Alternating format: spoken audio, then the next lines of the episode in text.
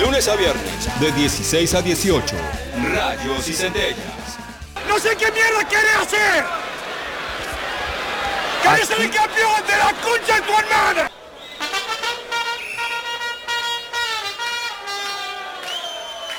Te diría hasta injusto arrancar con este, con este Sí. cortito, con este pedacito de audio que escuchamos, pero es el corte de audio que todos recordamos graciosamente, de manera divertida, quizás no tanto los hinchas de gimnasia, pero sí el resto, de una manera tierna, digamos, de quien vamos a hablar hoy, que es justamente una persona que mencionamos hace unos días porque se había rumoreado que había fallecido, bueno, finalmente hoy se confirmó la noticia, Carlos Timoteo Grigol nos dejó a los 86 años. Y y este recuerdo de este momento, de esta situación particular, de este grito al Yagi Fernández durante el clausura 95, cuando Gimnasia estaba peleando el campeonato, eh, para entender un poco el contexto, lo habían echado, estaba, le estaba ganando a Ferro 1 a 0 en los últimos minutos, el Yagi Fernández hace una falta, lo echan, Gimnasia estaba peleando el campeonato, campeonato que finalmente no logró, porque ese año, en el 95, salió campeón San Lorenzo de Almagro. Eh, gimnasia que no ganó nunca un título en, en primera, era como tenemos que salir campeones, fue como muy particular. Bueno, eh, Timoteo tenía esta cosa de pegarles en el pecho a los jugadores cuando, cuando salían al campo de juego, así como para eh, despertarlos y que salieran a la cancha full, y este grito terminó siéndose extremadamente famoso. Es un poco injusto, digo, eh, arrancar con esto, pero eh, quizás cuando él fue campeón, fue bicampeón con Ferro en el 82 y en el 84, no había tanta tele ni tantos medios que pudieran Claro. Todo lo que era el viejo. Y lo digo con respeto al viejo porque así le decían, ¿no? El viejo con su boina o su gorrita de... que fue uno también de los precursores eso, ¿eh? del chivo en la ropa mientras ¿sí? dirigía, porque en esa época usaba una gorrita que decía X28, el de las alarmas. Claro. Había un técnico también en esa época que se lo ponía en la corbata, ¿te acordás, Chavo? Una corbata roja que usaba el Sí, profe señor. Córdoba y se Sí, ponía. Eh, fue uno de los precursores, andaba con la gorrita y los, los técnicos que tenían el, el Mm, chivo en la, aquí. en la gorrita. Tan, tan gracioso es eso que tiene una estatua, eh, Timoteo, en la puerta de la sede de Ferrocarril Oeste, ahí en la avenida Avellaneda, que la estatua está con la gorrita. Nah. Es una cosa maravillosa. Con el chivo en la gorrita. Eh, con el chivo en la gorrita es una cosa hermosa. Bueno, eh, en Perdón, aquellos perdón, eh, digamos años- que la plata que sí. cobró por esa publicidad, después en gimnasia la donó para comprar un tractor para cortar el pasto en, en- en estancia chica, en gimnasia. Exacto. No sé si era esta o era una de publicidad de fideos. Pero andaba con Bueno. una gorra con una, con una publicidad. Lo dijeron, che, Timoteo, viejo, que siempre es un tipo con derecho, que se anda con un chivo. ¿Viste? Chivo puta. Bueno. Y después se supo y dijo alguien, y era cierto, que era para comprar un tractor y cortar el césped en estancia chica. Él no lo andaba Bueno. contando entonces, Clau. No, no. pero estas son el tipo de cosas que hacía el viejo. Son ese tipo de cosas y por eso me pareció que estaba bueno, porque quizás hoy te desayunaste en las redes sociales que había un montón de gente que estaba hablando de Timo, de Timoteo, de Carlos Timoteo Gribol, del viejo, y decís, ¿por qué está hablando? Porque este tipo fue un maestro, fue un docente, hizo historia y no hizo historia solamente porque lo quieren en Ferro, porque lo quieren en Gimnasia, porque en River también consiguió un título y también lo quieren en Rosario Central. Lo quería todo el fútbol argentino, alejado de la dirección técnica y por eso quizás a mucha gente no le puede sonar el nombre, los más jóvenes quizás, porque no dirige del 2004. Entonces decís, bueno, quizás es un nombre que no tenés tanto en la memoria, pero para quienes somos un poquito más grandes eh, y lo vimos dirigir y lo vimos gritarle al Yagi Fernández eso, o pegarle a los jugadores, o eh, que lo vimos brillar al Beto Márcico con él en la camiseta de Ferra, con esa camiseta de Ferra tan linda, verde, con el escudo eh, gigante en el medio, digo, recordamos un poco al viejo y hacía estas cosas como lo del tractor. En aquel ferro, aquel ferro que brilló en los 80 a nivel institucional y deportivo, estaban los títulos en el fútbol, estaba León Naknuden en el básquet, ¿sí? León Naknuden, que para el que no lo saben, fue el padre de la Liga Nacional de Básquet, sí fue uno de los creadores, de los impulsores. La Liga Nacional de Básquet, que es lo que generó que después gener- llegara la generación dorada, eh, la medalla en los Juegos Olímpicos. Como y que semillero, hoy decís. hablar Como semillero, porque- decís como... eh, Claro, porque crear eso, crear, algún día vamos a hablar específicamente de Ujú. Nagnudel, pero era muy amigo de, de- de Timoteo, se juntaban a tomar siempre en la sede de Ferro un cafecito y se juntaban a comer.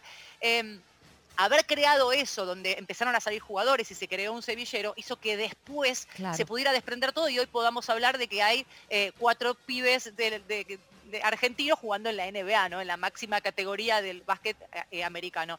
Y en ese mismo momento también en Ferro estaba Julio Velasco, que para quien no lo saben es, además que es un maestro de la vida, porque lo escuchás hablar y es un placer, además es un maestro del vóley que llevó a Italia a conseguir también una medalla en vóley en los Juegos Olímpicos. Pero, y justamente, ¿por qué menciono estas tres patas? Porque Timoteo, y tenemos un audio para escucharlo, aprendía muchísimo de ellos. Escuchamos el audio. Y mire, el básquet y el, el también me gusta, y el fútbol americano. Porque me gusta eh, sacar de esos, de esos, como es, de ese juego, trabajo para desarrollar. Hay, hay, hay como pelotas que son eh, como es trabajadas, con el coso que vos decís, esto vos lo tenés que hacer con los pies. El tipo era un adelantado y lo decían también quienes entrenaban con él. O sea, él adoptaba. Yo me acuerdo que una vez en un momento empezó a darle clases de step. ¿Se acuerdan del step? Cuando ibas al gimnasio y hacías las clases de aeróbica y de step. Después vinieron todos los...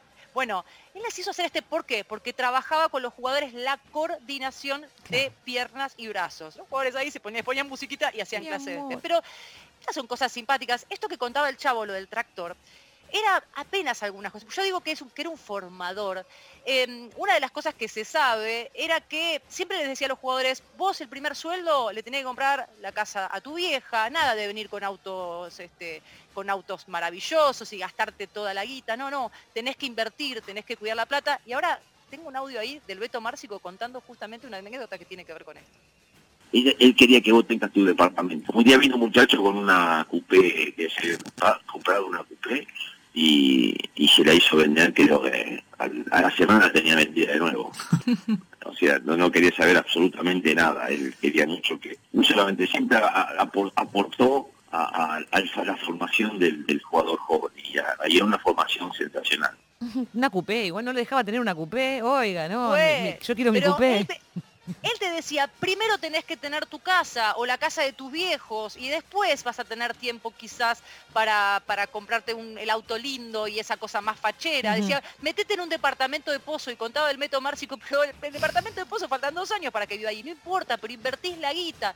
Él laburaba desde ese lugar, no, trataba de que los jugadores estudiaran, ¿sí? De hecho, pasaba, él trabajó mucho en las inferiores y de hecho pasaba que si alguno caía con malas notas, no lo ponía y a veces no lo ponía en primera tampoco. ¿Cómo me trajiste malas notas? No jugás. Y vos decís, pero estás loco, ¿cómo no va a jugar? Y no, flaco, porque primero está la formación de la persona.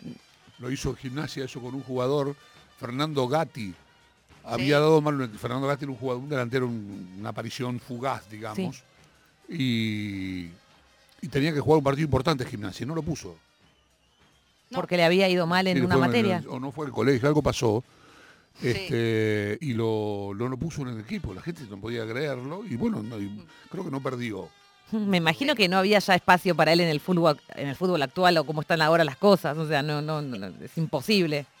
En el 2004, sí, es que todo va demasiado rápido y todo se tiene que conseguir muy veloz. Igual ella estaba sin dirigir desde el 2004, después su familia comunicó que sufría de Alzheimer y por eso estaba alejado de las canchas y por eso estaba hace mucho tiempo sin aparecer, ya estaba internado ahora desde hace un tiempito. Pero tenía esto, eh, hacía trabajar a los jugadores de inferiores con, psicólogos, le daba charlas sobre sexo. Vos pensás, estamos hablando de los 90, que alguien te viniera a hablar sobre, sobre sexo, pero bueno, el tipo iba a, a las bases, ¿no? A tratar de de, de, formar a una persona, después al jugador de fútbol, de dejarlo bien parado ante la vida, de cuidarlo. Bueno, por eso todos los que hoy hablaban, ¿no? si vos te metiste en las redes sociales y todos hablaban maravillas de él, te vas a enterar que este tipo era eso, era un fumador de personas, era un docente, era un maestro, para muchos fue segundo padre, fue un consejero, y bueno, era hmm. nuestra manera de recordar un poco al gran viejo, a Timoteo Uribol. Hoy nos dejó, pero me parece que el legado que deja eh, va a seguir por años y años. Está bueno siempre recordar todo lo que hizo bueno, ahí está. Era una manera de traerlo al viejo a la mesa y de recordarlo. Excelente el, recordatorio para el viejo.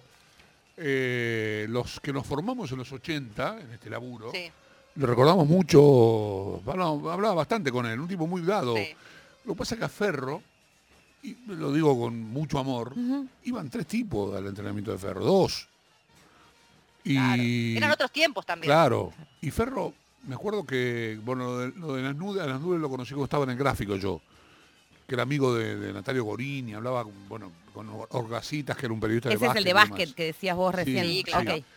Con Agnudel, por ejemplo, aprendió a hacer las cortinas en defensa, cuando para defender una pelota detenida del rival. el fútbol es foul, pero no te lo cobran nunca. Mm. Esto decía Gribol. Y después el viejo también tenía, tenía esta cosa, ya conté, hacía la fiesta del salame, por ejemplo, para, juntar, para juntar guita, para, para, para las inferiores de gimnasia en este caso. En gimnasia es un laburo abajo, en ferro también, ¿no? se ponía las botas y se embarraba, digamos. exactamente, es una gran definición. Nosotros hablamos mucho de ferro, lo, cual tiene una estatua en la, puerta de la, sí, sede. Sí, con todo, con la gorrita. Pero lo que hizo en gimnasia fue descomunal. Perdió un campeonato. Mira, lo escuchaba Víctor Hugo decir que el día más triste de su vida como un relator fue el día que Gimnasia perdió con Independiente 1 a 0, resultado que le dio el campeonato a San Lorenzo que ganó en Rosario. Dice, me iba por el bosque, la cancha de gimnasia, la gimnasia le dicen el lobo porque está en el bosque, ah, entre otras cosas, el bosque de La Plata. La cancha está metida en un medio de un enorme bosque. Iba caminando y veía la, tristeza de la gente. Eh, yo fui a ese partido. Nosotros fuimos a ese partido, Claudia, con Víctor Hugo y la transmisión principal hicimos ahí. Macaya y Araujo también fueron ahí, porque Gimnasia iba a ser campeón por primera vez en la historia. Perdió 1 a 0, ganó San Lorenzo y el viejo se quedó sin título. Al año siguiente, Gimnasia estuvo también en una situación bastante expectante con respecto a esto, y si hubiese sido campeón, hubiese sido campeón en la cancha de estudiantes. Lo que pasa es que erró un penal Burruchaga, atajó Chilaver, debes recordar esto, seguramente. Mm. Y en la cancha de estudiantes, estudiantes le empató a gimnasia. Pero el viejo llegó a gimnasia a lugares que antes no había donde gimnasia no había llegado. Y creo que después tampoco llegó, salvo con Troglio, que fue un gran discípulo de Gribol. Eh, un beso a la familia del viejo. Yo lo tengo a Calle Aymar como compañero hace muchos años. Calle Aymar fue jugador suyo, fue su ayudante de campo, fue un tipo muy ligado, acabo de, cruzar, una, le mandé una foto que había encontrado en las redes sociales a Calle Aymar, me dijo, era mi segundo padre. Así que bueno, un beso a la familia, estamos tristes porque se están yendo Luque, el Indio Gómez, eh, Sabela, Diego, se empezaron a ir todos. Eh, el viejo Grigol es parte de una época gloriosa del fútbol argentino, ya no solamente ni de ferro ni de gimnasia, y lo vamos a recordar por siempre, como bien dijo mi querida compañera Claudia Villapun.